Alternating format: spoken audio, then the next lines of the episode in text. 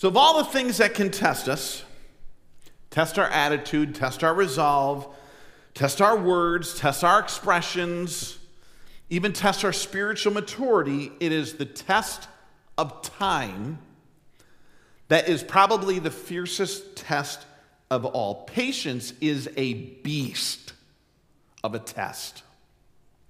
So if you would, grab your Bible, turn to Galatians chapter 5.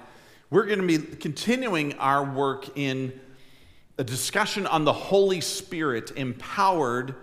And one specific way that we're looking at it right now is empowered by us displaying the fruit of the Spirit. So, let's just think about it. Losing our patience can cost us. What do you think it can cost us? I'm going to give you a few things. It can cost us our attitude. It's amazing how quickly our attitude can be hijacked by impatience. And if we think about it, the complaining, the annoyance, the irritation, the frustration, the anger, the abruptness that just emanates from us, if we can be honest, impatience stinks.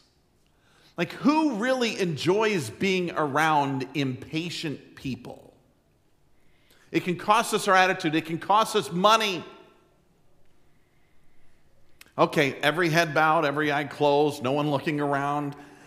Have you ever tried to fix something and then got so impatient that you really needed to fix it after you were done? Or buy a new one? Come on, we've all been there. Impatience can cost us money. Or maybe you got to get there quicker, so I have to break the speed limit. I just got to be there sooner. And in doing so, it costs you a little bit of money that way too. It can cost us our health. How often has impatience impacted our blood pressure, our body weight, our mental state with our health? And then think about this. It costs us our sleep. It costs us our sanity. Probably biggest of all, it costs us our testimony. It costs us so much, and that's why I believe it is important for us. Before, in previous weeks, we talked about the fruit of the Spirit is love, joy, peace. We tackled all three in one. Today, we're just focusing on one. It's love, joy, peace, and then today's is patience. We're going to do it because the reality is all of us need to work through the issue of patience, and especially that of your pastor. So let's focus on patience together. And in fact, how about we just stand together and we'll read the passage that comes up for the fruit of the Spirit, Galatians 5, 22 to 23. We went through the first three last week. The fourth one is on our repertoire for today. It's going to come up on the screen. Galatians 5, 22 to 23. Let's say it together. But the fruit of the Spirit is love, joy, peace, patience, kindness, goodness, faithfulness, gentleness, and self-control. Against such there is... Okay, we need this. I don't know what your life has been like this week or this morning. We all need patience. And it needs to be a fruit that comes from us. So let's get ready. How about you have a seat?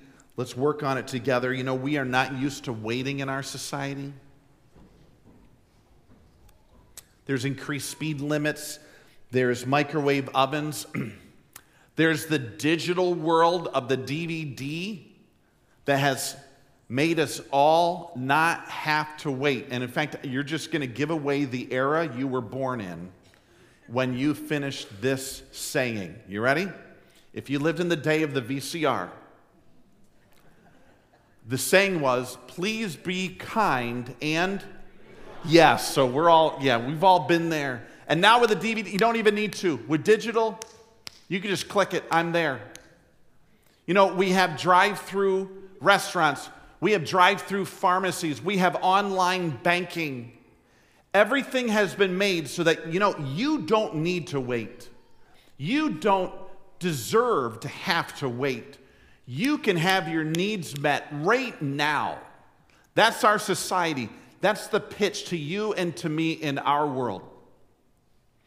And so that's why this issue of patience is such a big deal. There's this test, and we get it multiple times a day, every day of the week. And it's the test of time. It's the patience test. And that's when God puts it in our life. Are we going to accept that He is the Lord, not just of our life? He is the Lord of our day. He is the Lord of our minute. And we need to be in this spot where we yield our expectations to Him.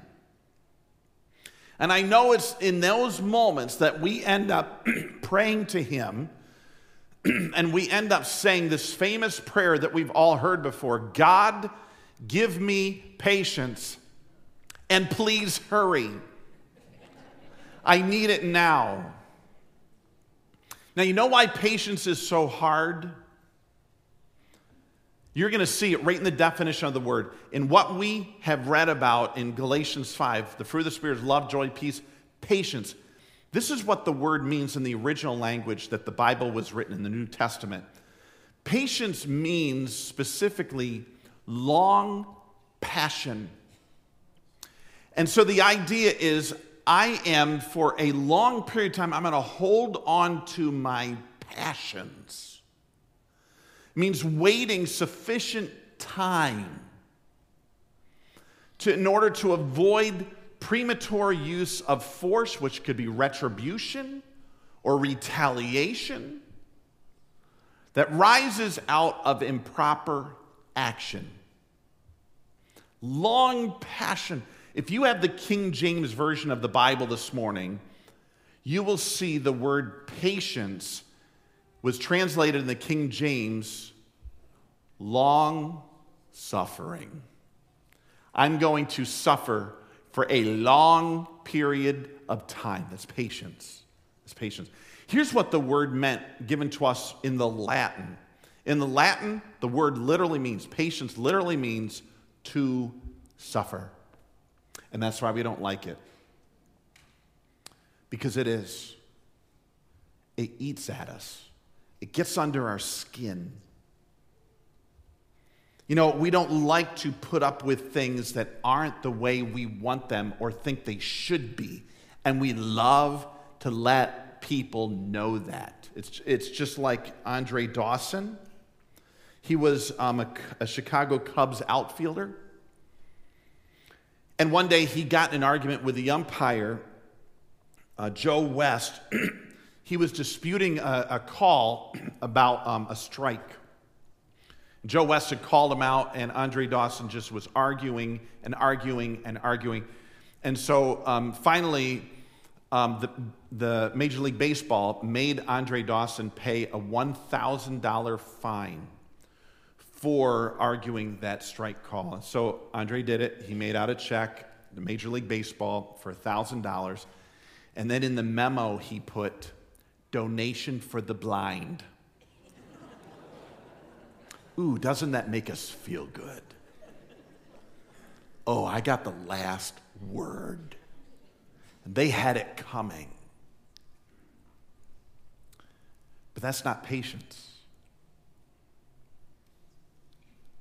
Patience means there's going to be a long time from the incident or the issue to where I display something from my life that's retaliatory, that gets them back, that lets people know that I'm angry or upset or I want something now. And I know we say, but that's hard. I mean, it's painful. That's right. It's patience. I want to give you two biblical examples of this word that we read in Galatians 5. Two excellent biblical examples. You can come up with a bunch. The best example is Jesus. Okay, no better example than that. We already celebrated that with the cross. Let me give you the other examples. I'm going to give you two examples. The first one is Noah. I'm not sure how familiar you are maybe with Noah in the Bible, but Noah was the one that built the boat, the large boat, the ark, the vessel that held he, his family, thousands of animals during this global flood. So let's just talk about his life. And I don't know how well you're familiar with the chronology, but let me give it to you. When he was 480 years old, so this is before the flood, this is before our days of life expectancy went.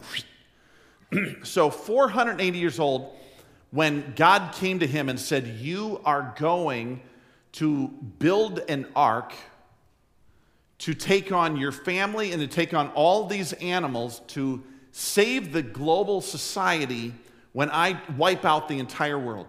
He was 480 years old. So he said, I want you to build this ark, and I want you to tell everyone around that you need to enter the ark to be saved. So he's 480 years old. So when he's 500, Noah has his first son, his first child. I know some of you are like, 500? I can't do that when I'm 35, let alone 500. First child? But things were different back then. 480, God comes to him, I'm going to do this. I'm going to do this flood. Build the ark, tell everyone. 500 has his first son. 600, 100 years after that, the flood comes. So 120 years. 120 years.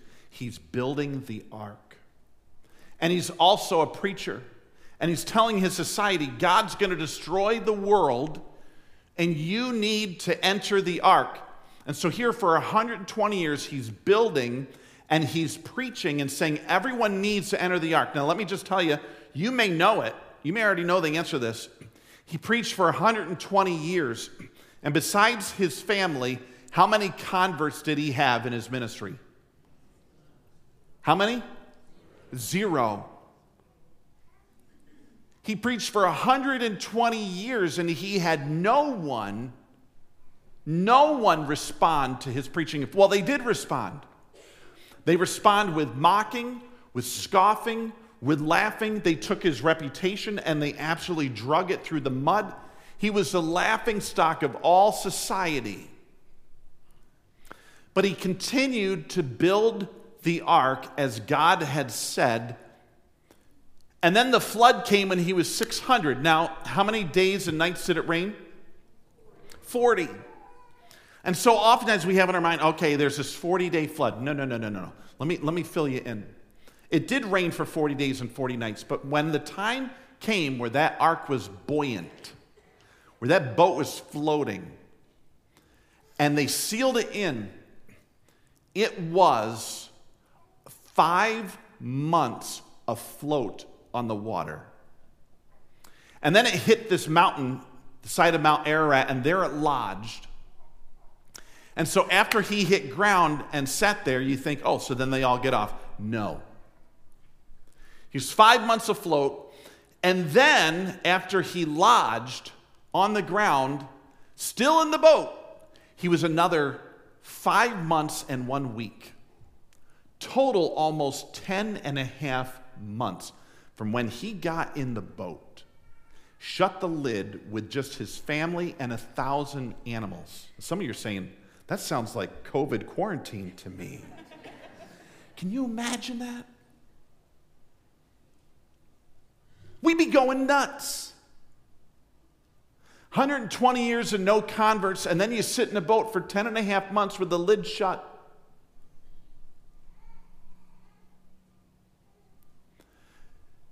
And when he gets off the boat, you wonder, what in the world is he going to do? Well, you know what he did? He got off the boat and he went over and he built an altar. And he made a sacrifice to the Lord. He says, God, your name be praised for saving me, for saving my family, for saving the world. My friends, that's patience. That's crazy patience. Here's another one, Joseph. I'm not sure if you're familiar with this account in the Bible, but Joseph, when he was 17, he ended up having a dream given to him by God. This is Genesis 37-42. So he has this dream. And it's that he, of all of his brothers, is going to rise to be over them, and they would bow to him. Well, his brothers didn't take kindly to that. And so just to skip through the story quickly, His brothers ended up throwing him into a pit, and they were going to kill him. And then these merchants came by that were going to Egypt, so they decided, let's sell our brother into slavery. That's much nicer than killing him. So they did. They sold him into slavery. The merchants took him to Egypt, 240 miles away. So in that day, it was about 10 days of a merchant's travel to go from where they were to go to Egypt. Basically, he wasn't coming back, and he knew it. He was sold. And then when he got down to Egypt, the merchants sold him into slavery. Potiphar's home took him in. Potiphar's wife tried to sexually entice Joseph, and Joseph pushed back against that. He didn't want anything to do with it, so she was upset. She ended up telling Potiphar lies. Potiphar had him thrown into prison. And then he was forgotten, and he laid in prison for years and years and years. And just to skip to the end of the story, this is what happened. So from 17 years old, when he had this dream from God that all of his family would bow down to him, from 17 years old all the way to the point where in prison he interpreted the dream of Pharaoh, was brought to second in command, went through 7 years of plenty, and then 2 years of famine. It was 22 years of absolute suffering and rejection for Joseph. 22 years. And we know it was that because look at, he had two sons. The first one's name was Manasseh. And here's what he said about Manasseh. He says, I'm going to call him Manasseh because God has made me forget all my trouble. He's talking about those 22 years. God made me forget all the trouble, all the problems, all the suffering. And he gave me a son. Then he had another son whose name was Ephraim. And he says this about Ephraim. He says, I'm going to name him Ephraim because God has made me fruitful in the land of my suffering. He doesn't deny it was hard. He doesn't deny it was difficult, but he says, you know what? God has given me a way out. 22 years of hellish suffering and rejection and hurt. He knew there was a blessing that was coming. He knew God would be faithful to his promises. And he attributes his staying and patience to God's goodness and his promises. So some people say, they have this thought, you know what? People will think I'm spirit-filled, that I'm really spiritual if I can speak well up front. Or people will say, you know, they're going to think I'm spiritual if I can sing well. Or they're going to think I'm spiritual if I'm, you know, involved in a ministry, or if I teach, or if I know a lot of scripture, I can wow them with that. And people are going to say, wow, they're so spiritual. I'm just here to declare today that we are spirit-filled, that we are led by the Spirit of God and not by our flesh, not by some intellectual prowess or speaking ability or singing ability, but we are led by God's Spirit, and it's on display when people see the Spirit of God working in us through that of love, joy, peace. And today is what? It's patience. Patience is putting up with those who don't learn at our pace, those who aren't spiritually mature, those who don't share my preference, those that hold me up. Patience is when we endure with the pastor who preaches over. That's all hypothetical, obviously. You know, some people say, I think I could do it. I think I can grit my teeth and push forward and be patient. I'm not asking for that. In fact, you can't do it.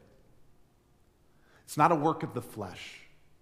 It's a work of the Spirit. I'm going to give you these keys, and then I'm going to get down to some brass tacks with this. Here's the keys. A major key in developing patience in your life is this. Patient living believes God is in control.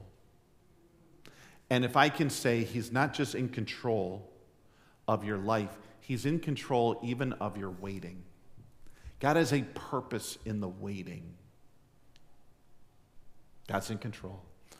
Patient living not only understands God's in control, but patient living yields our rights and expectations to God. I want it this way. I want it at this time. However, when it doesn't come that way, we yield. God must have a plan. He must have a purpose. And it's His will, not mine. So when I think of patience, I'm thinking of two things. Number one, I was thinking last week, my wife and I worked and we put in a garden, just worked the soil up and plopped some seeds down and then watered it.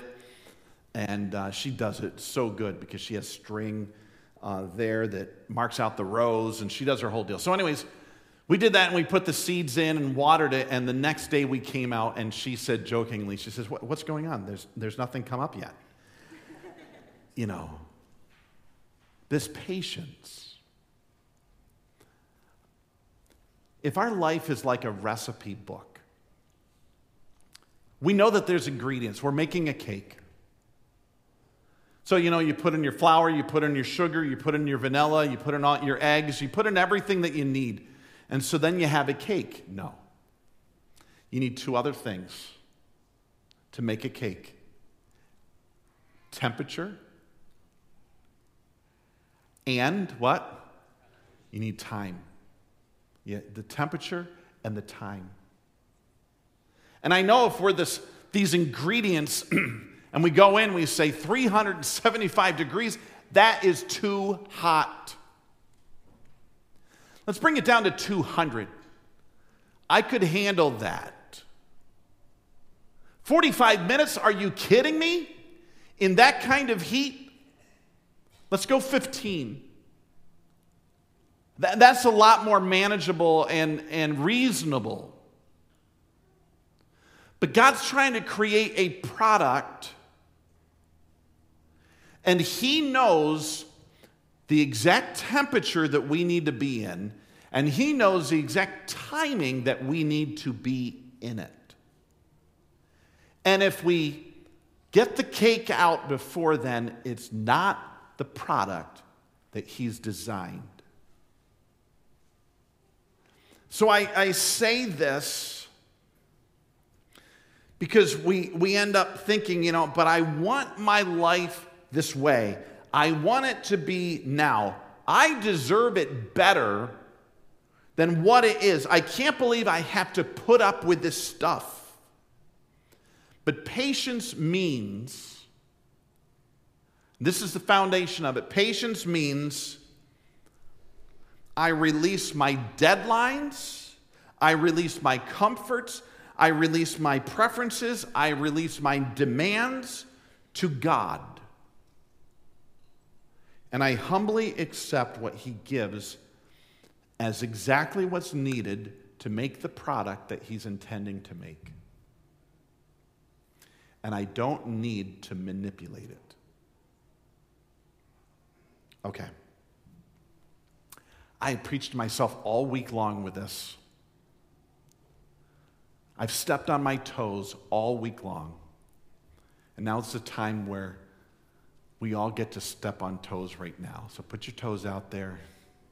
Here we go. There's some signs that we need to deal with patience. I'm going to give them to you. Sign number one, you need to deal deeper on patience. Oh boy.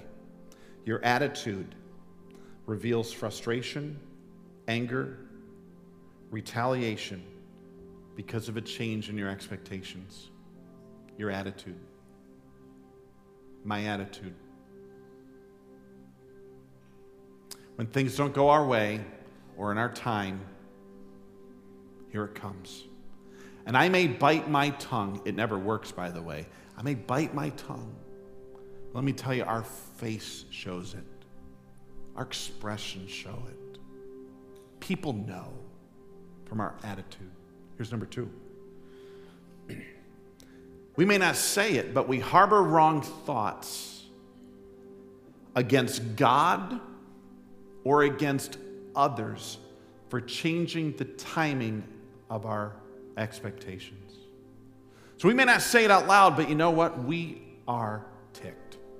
This didn't go the way I wanted or in my timing, and I feel a certain way toward God, and I feel a certain way toward others, and I harbor those thoughts up here. Here's number 3, in case if we've missed any toes yet. Number 3, you drop hints, verbally or non-verbally, to manipulate the events and timing to your liking. You drop hints. I need to do something to turn this around. And here comes my hints to make it change now.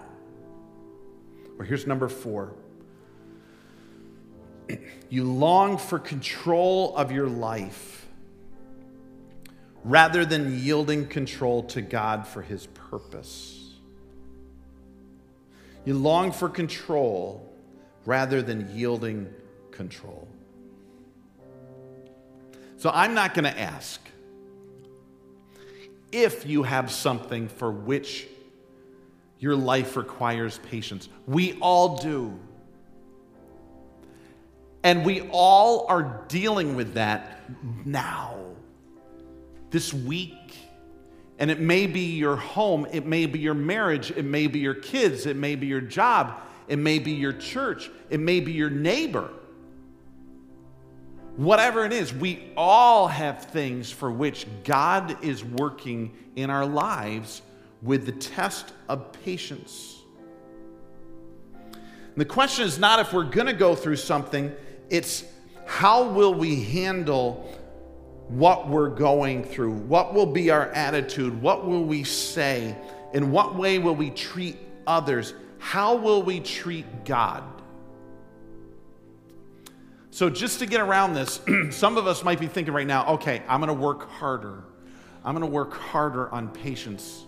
I'm going to try. Well, I'm not asking you to work harder today. I'm not asking you to try harder, because flesh doesn't produce the Spirit. And when we think about works, remember we talked about it last week, when we think about works, we end up thinking, of striving, of effort, of trying with all our might. But fruit, the fruit of the Spirit, fruit isn't produced by work. Fruit is produced by connection, being connected to the vine. So I'm not asking you to work, I'm asking you to connect to the vine. Because Jesus says you can't bear fruit unless you are connected to the vine. To produce fruit, it's not a matter of effort, it's a matter of connection. So how do we connect with Jesus? How do we connect with Jesus? It's 2 things, and I want to give them to you as we conclude. So how about you pop to your feet? Here they are. How do you connect to Jesus Christ? Let's think about it, and we're going to pray about it. Number 1 is what we just talked about earlier. It's the cross. The first and primary connection is the cross of Jesus Christ, where he was patient for us. There is no connection to Jesus unless we embrace the reality that he was beaten, tortured for our sin, for our wrong. And that's the starting point. And maybe some here today need to begin there and say, Jesus, I believe that you died for me. I believe you paid for my sin when you died on the cross. I believe it. Forgive me. And be the leader of my life from here forward. Maybe some of you, that's your prayer today, and that needs to happen. Here's the second connection. It's an everyday connection. Every day. It's through worship, not just in this building. It's through Bible connection, not just in this building. It's through prayer, and it's through relationship with other believers. So I'm going to say spend some time each day studying Scripture on patience. I was on the Bible app this week. There's about a dozen devotionals. Go on the Bible app. Pull up a devotional. Be in God's Word every day and ingest this whole thought of what the Bible says about patience. and then connect with him through prayer. And a part of it is confession. Confess where we are with him. Confess that we need his help. And then connect. Not only in the scriptures, connect in prayer, and then even connect with other believers. How neat to partner up with others who also are dealing with patience and say, you know what, let's do this thing together. You hold me accountable. I'll hold you accountable. Let's study. Let's read. Let's think about it.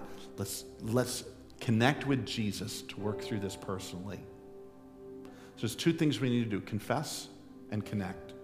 Confess and connect. Connect to the vine. Can we just pray for a moment? Could you pray in your heart? Because this is something we all need. Maybe you need to confess to God.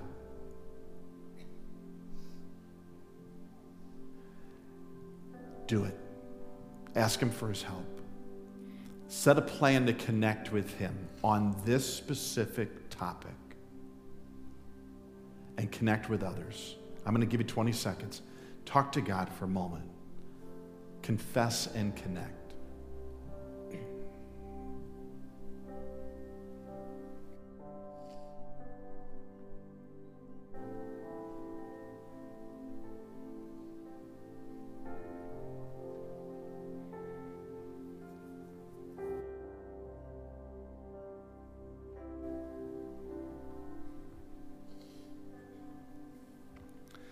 So, Father, in the name of Jesus, the most patient one to ever grace the earth, we come to you. We can't do this on our own. We can't do this in our humanity and in our sinful flesh. God, we confess our weakness, our need, our impatience, and how it displays itself with our spouse, with our kids, with our coworkers, with fellow believers. We confess it.